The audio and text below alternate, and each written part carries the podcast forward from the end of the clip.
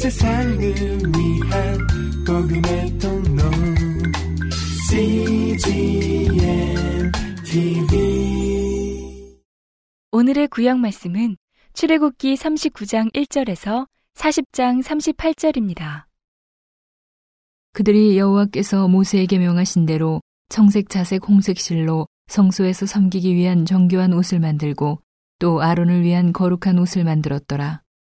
그가 또 금실과 청색, 자색, 홍색 실과 가늘게 꼰 배실로 에봇을 만들었으되 금을 얇게 쳐서 오려서 실을 만들어 청색, 자색, 홍색 실과 가는 배실에 섞어 공교히 짜고 에봇을 위하여 견대를 만들어 그 두 끝에 달아 서로 연하게 하고 에봇 위에 에봇을 매는 띠를 에봇과 같은 모양으로 금실과 청색, 자색, 홍색 실과 가늘게 꼰 배실로 에봇에 붙여 짰으니 여호와께서 모세에게 명하신 대로 하였더라.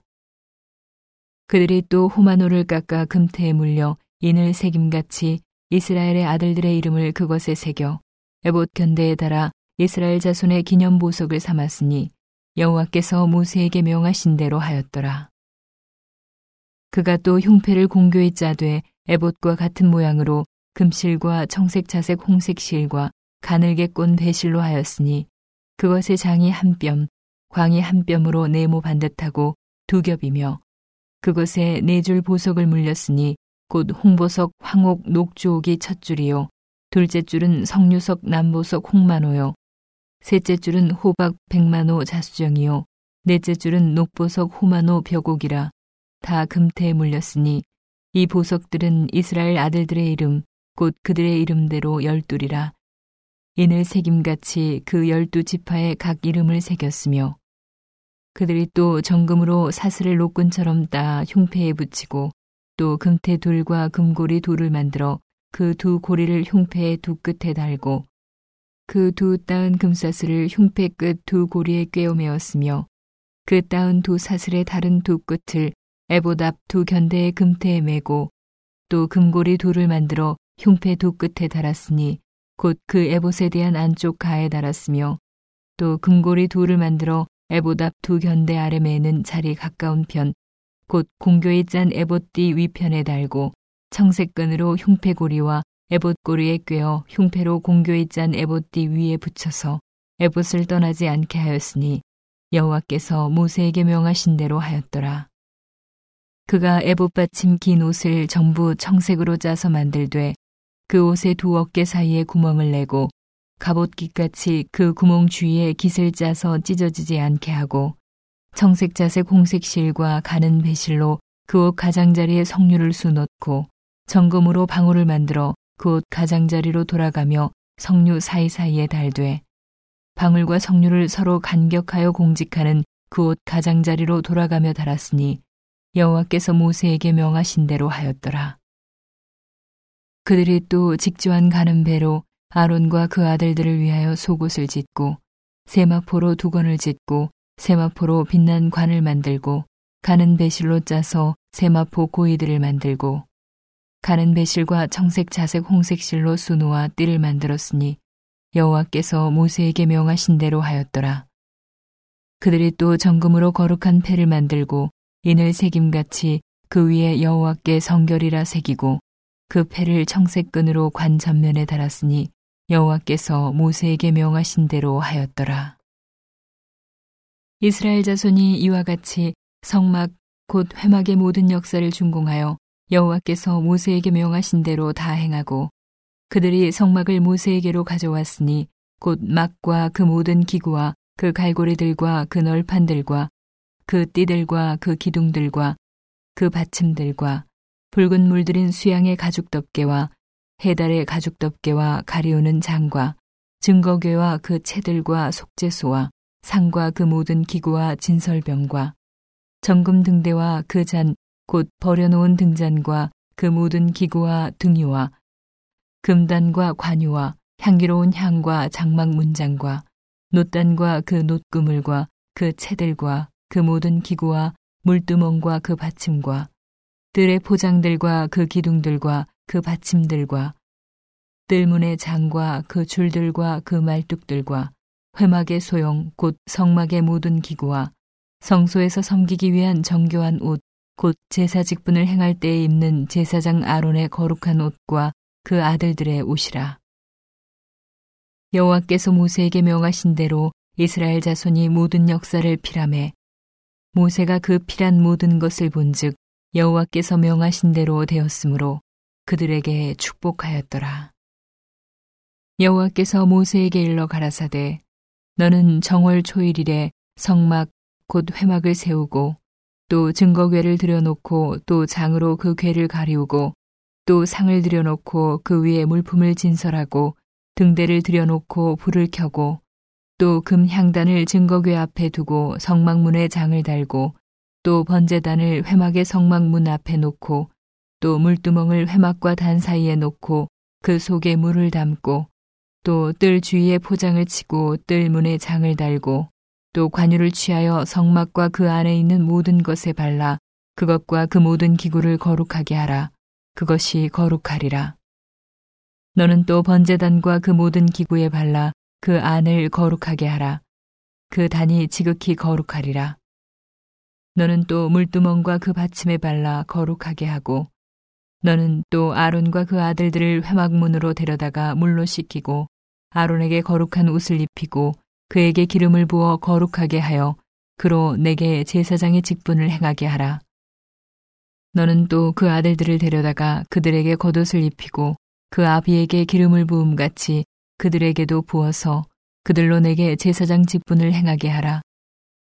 그들이 기름 부음을 받았은즉 대대로 영영이 제사장이 되리라 하심에 모세가 그같이 행하되 곧 여호와께서 자기에게 명하신 대로 다 행하였더라. 제2년 정월 곧 그달 초일일에 성막을 세우니라.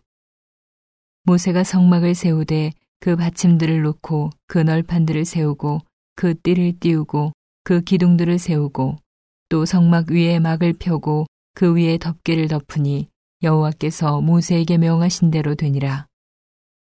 그가 또 증거판을 궤 속에 넣고 채를 궤에 꿰고 속죄소를 궤 위에 두고 또 그 궤를 성막에 들여놓고 장을 들이워서 그 증거궤를 가리우니 여호와께서 모세에게 명하신 대로 되니라.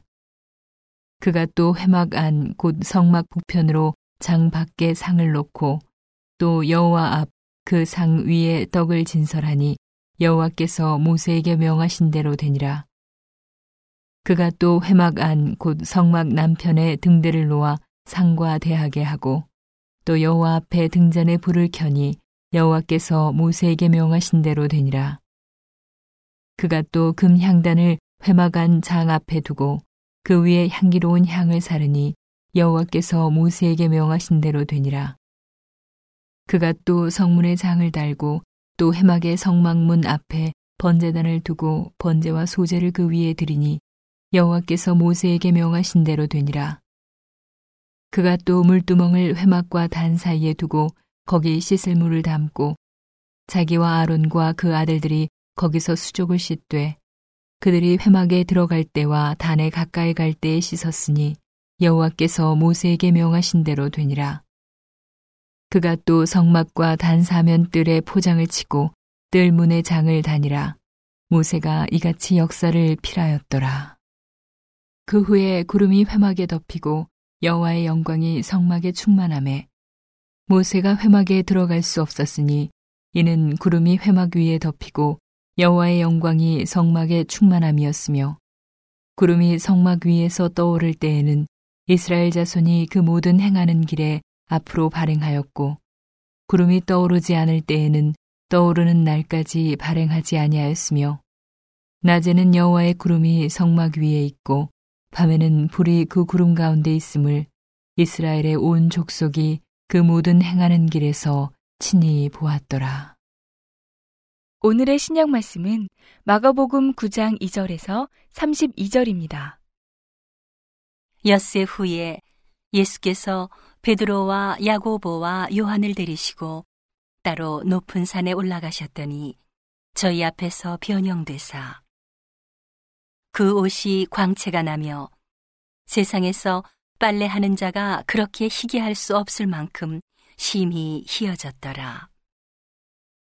이에 엘리야가 모세와 함께 저희에게 나타나 예수로 더불어 말씀하거늘 베드로가 예수께 고하되 라삐여 우리가 여기 있는 것이 좋사오니 우리가 초막 셋을 짓되 하나는 주를 위하여 하나는 모세를 위하여 하나는 엘리야를 위하여 하사이다 하니 이는 저희가 심히 무서워하므로 저가 무슨 말을 할는지 알지 못함이더라. 마침 구름이 와서 저희를 덮으며 구름 속에서 소리가 나되 이는 내 사랑하는 아들이니 너희는 저희 말을 들으라 하는지라. 문득 둘러보니 아무도 보이지 아니하고 오직 예수와 자기들 뿐이었더라. 저희가 산에서 내려올 때에 예수께서 경계하시되 인자가 죽은 자 가운데서 살아날 때까지는 본 것을 아무에게도 이르지 말라 하시니 저희가 이 말씀을 마음에 두며 서로 문의하되 죽은 자 가운데서 살아나는 것이 무엇일까 하고 이에 예수께 묻자와 가로되 어찌하여 석유관들이 엘리야가 먼저 와야 하리라 하나이까 가라사대 엘리야가 과연 먼저 와서 모든 것을 회복하거니와 어찌 인자에 대하여 기록하기를 많은 고난을 받고 멸시를 당하리라 하였느냐. 그러나 내가 너희에게 이르노니 엘리야가 왔으되 기록된 바와 같이 사람들이 임의로 대우하였느니라 하시니라. 저희가 이에 제자들에게 와서 보니 큰 무리가 둘렀고 서기관들이 더불어 변론하더니 온 무리가 곧 예수를 보고 심히 놀라며 달려와 문안하거늘. 예수께서 물으시되 너희가 무엇을 저희와 변론하느냐? 무리 중에 하나가 대답하되 선생님 벙어리 귀신 들린 내 아들을 선생님께 데려왔나이다 귀신이 어디서든지 저를 잡으면 거꾸러져 거품을 흘리며 이를 갈며 그리고 파리하여 가는지라 내가 선생의 제자들에게 내어 쫓아달라 하였으나 저희가 능히 하지 못하더이다. 대답하여 가라사대 믿음이 없는 세대여 내가 얼마나 너희와 함께 있으며 얼마나 너희를 참으리요 그를 내게로 데려오라 하심에 이에 데리고 오니 귀신이 예수를 보고 곧 그 아이로 심히 경련을 일으키게 하는지라. 저가 땅에 엎드러져 굴며 거품을 흘리더라. 예수께서 그 아비에게 물으시되 언제부터 이렇게 되었느냐 하시니 가로되 어릴 때부터니이다. 귀신이 저를 죽이려고 불과 물에 자주 던졌나이다. 그러나 무엇을 하실 수 있거든 우리를 불쌍히 여기사 도와주옵소서. 예수께서 이르시되 할 수 있거든이 무슨 말이냐. 믿는 자에게는 능치 못할 일이 없느니라 하시니 곧 그 아이의 아비가 소리를 질러 가로되 내가 믿나이다. 나의 믿음 없는 것을 도와주소서 하더라. 예수께서 무리에 달려 모이는 것을 보시고 그 더러운 귀신을 꾸짖어 가라사대 벙어리 되고 귀먹은 귀신아 내가 네게 명하노니 그 아이에게서 나오고 다시 들어가지 말라 하심에 귀신이 소리 지르며 아이로 심히 경련을 일으키게 하고 나가니 그 아이가 죽은 것 같이 되어 많은 사람이 말하기를 죽었다 하나 예수께서 그 손을 잡아 일으키시니 이에 일어서니라. 집에 들어가심에 제자들이 종용이 묻자오되 우리는 어찌하여 능히 그 귀신을 쫓아내지 못하였나이까? 이르시되 기도 외에 다른 것으로는 이런 유가 나갈 수 없느니라 하시니라. 그곳을 떠나 갈릴리 가운데로 지날새 예수께서 아무에게도 알리고자 아니하시니 이는 제자들을 가르치시며 또 인자가 사람들의 손에 넘기워 죽임을 당하고 죽은 지 3일 만에 살아나리라는 것을 말씀하시는 연고더라. 그러나 제자들은 이 말씀을 깨닫지 못하고 묻기도 무서워하더라. 오늘의 시편 말씀은 26편 1절에서 12절입니다. 내가 나의 완전함에 행하여 싸우며 요동치 아니하고 여호와를 의지하여 싸우니 여호와여 나를 판단하소서. 여호와여 나를 살피시고 시험하사 내 뜻과 내 마음을 단련하소서. 주의 인자하심이 내 목전에 있나이다. 내가 주의 진리 중에 행하여 허망한 사람과 같이 앉지 아니하였사오니 간사한 자와 동행치도 아니하리이다. 내가 행악자의 집회를 미워하오니 악한 자와 같이 앉지 아니하리이다. 여호와여, 내가 무죄함으로 손을 씻고 주의 단에 두루 다니며 감사의 소리를 들리고 주의 기이한 모든 일을 이르리이다. 여호와여, 내가 주의 계신 집과 주의 영광이 거하는 곳을 사랑하오니 내 영혼을 죄인과 함께 내 생명을 살인자와 함께 거두지 마소서. 저희 손에 악특함이 있고 그 오른손에 뇌물이 가득하오나 나는 나의 완전함에 행하오리니 나를 구속하시고 긍휼히 여기소서. 내 발이 평탄한 데 섰사오니 회중에서 여호와를 송축하리이다. 세상을 위한 복음의 통로 CGM TV